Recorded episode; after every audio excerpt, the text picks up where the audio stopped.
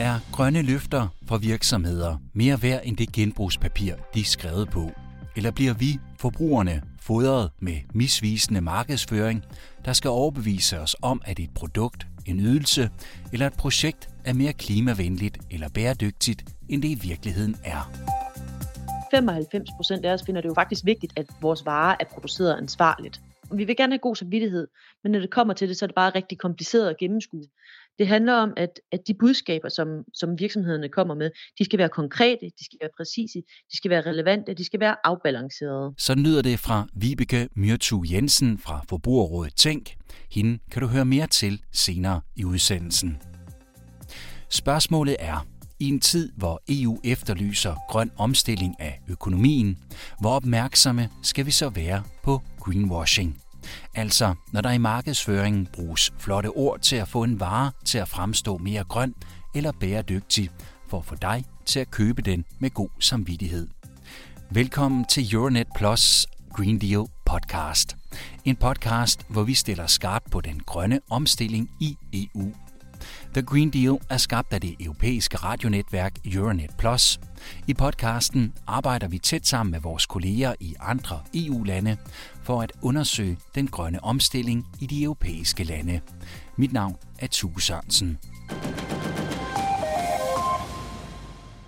I denne episode går vi bag om de bæredygtige løfter og den grønne etikette. For hvordan skal vi som forbrugere kunne kende forskel på, hvad der virkelig er grønt og hvad der er vasket grønt med greenwashing, eller grønne anprisninger, som Forbrugerrådet Tænk kalder det. I januar 2021 udgav EU-kommissionen resultaterne af en undersøgelse, hvor man havde screenet hjemmesider for greenwashing. Undersøgelsen havde set på grønne påstande og slogans online fra en række forskellige brancher, som for eksempel tøjindustrien, kosmetikproducenter og husholdningsprodukter. Ifølge de nationale forbrugerbeskyttelsesmyndigheder, så var 42 procent af hjemmesiderne enten overdrevet, falske eller direkte vildledende. Og det kan potentielt kategoriseres som urimelig handelspraksis under EU-reglerne. Vores kolleger fra Polski Radio i Polen har talt med Alexandra Ploska. Hun er juridisk rådgiver med speciale i beskyttelse af forbrugerrettigheder og greenwashing. Og i hendes optik er greenwashing et problem på tværs af EU-lande. Jeg mener ikke, det handler om at sammenligne for eksempel Irland og Polen, eller at der er særlige markeder, der er udsat for greenwashing. Der er en generel tendens i hele EU. I de eksempler, som EU-kommissionen har set på, var omkring 40 procent af de grønne påstande ikke underbygget af virksomhederne. Det er altså en udfordring, der er synlig i mange lande, og det er almindeligt blandt virksomheder, som ønsker at komme med grønne løfter om deres produkter.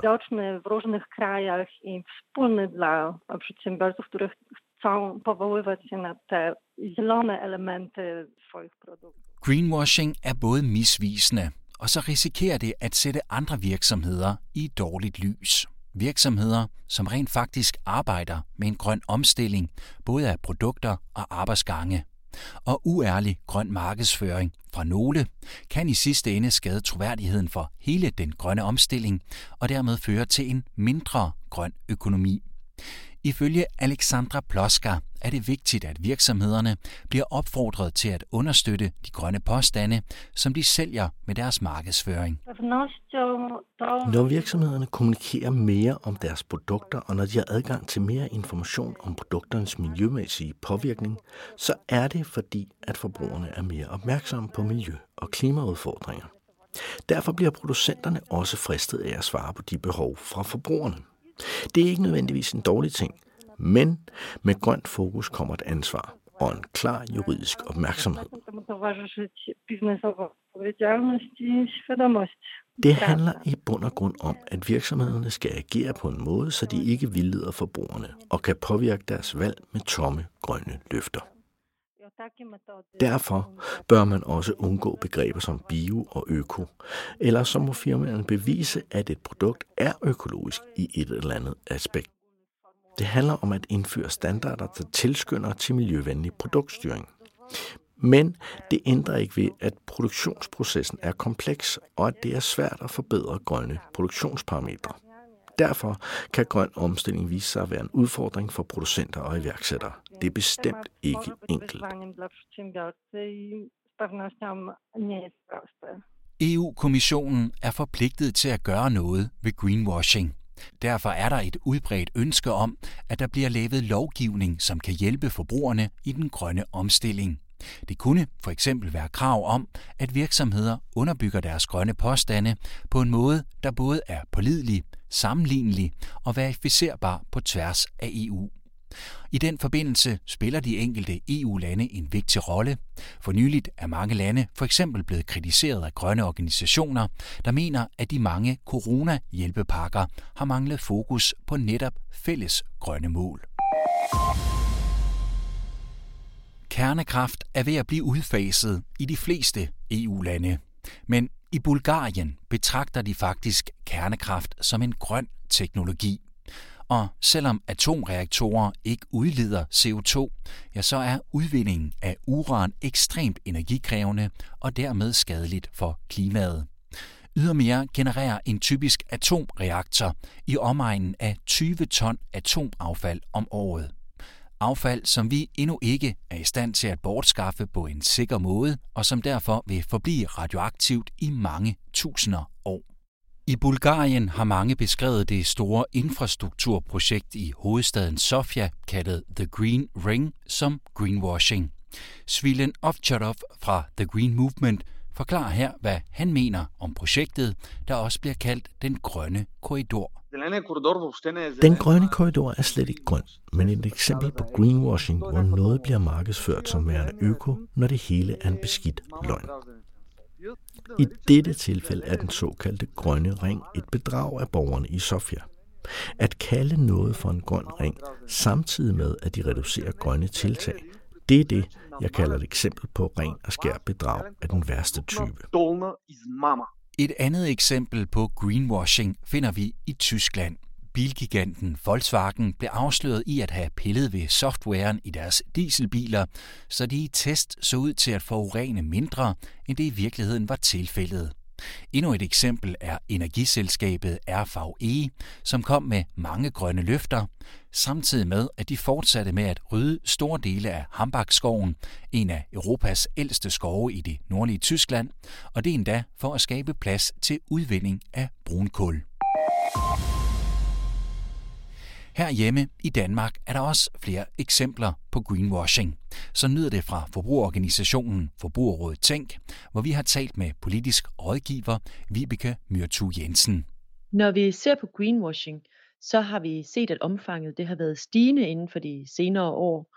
Faktisk, nu kan vi ikke sige det helt præcist, men siden en gang omkring sommeren 2018, hvor vi havde en hedebølge, der har været klimavalg, der har været Greta Thunberg, der har været klimastrækker. Der har været rigtig meget opmærksomhed på det her. Det har der både været fra virksomhederne, men det har der selvfølgelig også været fra forbrugerne. Og siden den tid har vi nok set et boom i de her, den her greenwashing. Det vil sige vildledende grøn markedsføring. At virksomhederne, de, de simpelthen markedsfører sig for grønt og for bæredygtigt og for miljørigtigt i forhold til, hvad de kunne dokumentere. Vi har set greenwashing inden for rigtig mange forskellige sektorer og brancher. Øh, her i foråret der anmeldte vi fem webshops, som er forhandlere af tøj til forbrugerombudsmanden for vildledende grøn markedsføring. Man kan sige på tekstilbranchen, der er, der har der i hvert fald været det vilde vesten, og der har det haltet rigtig meget bagefter i lang tid. Som forbruger kan det være lidt af en jungle at finde rundt i. Vi bad derfor Vibeke Myrtu Jensen om nogle tips til, hvordan man navigerer i de grønne markedsføringsløfter. Det man som forbruger kan gøre, det er, at man kan være opmærksom, når man ser idylliske billeder og farver på, på emballagen øh, og markedsføringen.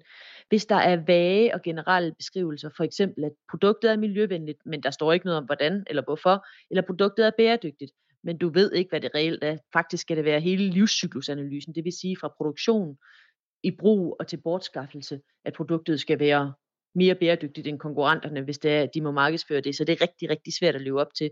Og der skal være dokumentation for det her. Det kan man også spørge til. Øh, så skal man overveje, hvad er det egentlig, og hvordan er det her produkt produceret bedre end tilsvarende produkter.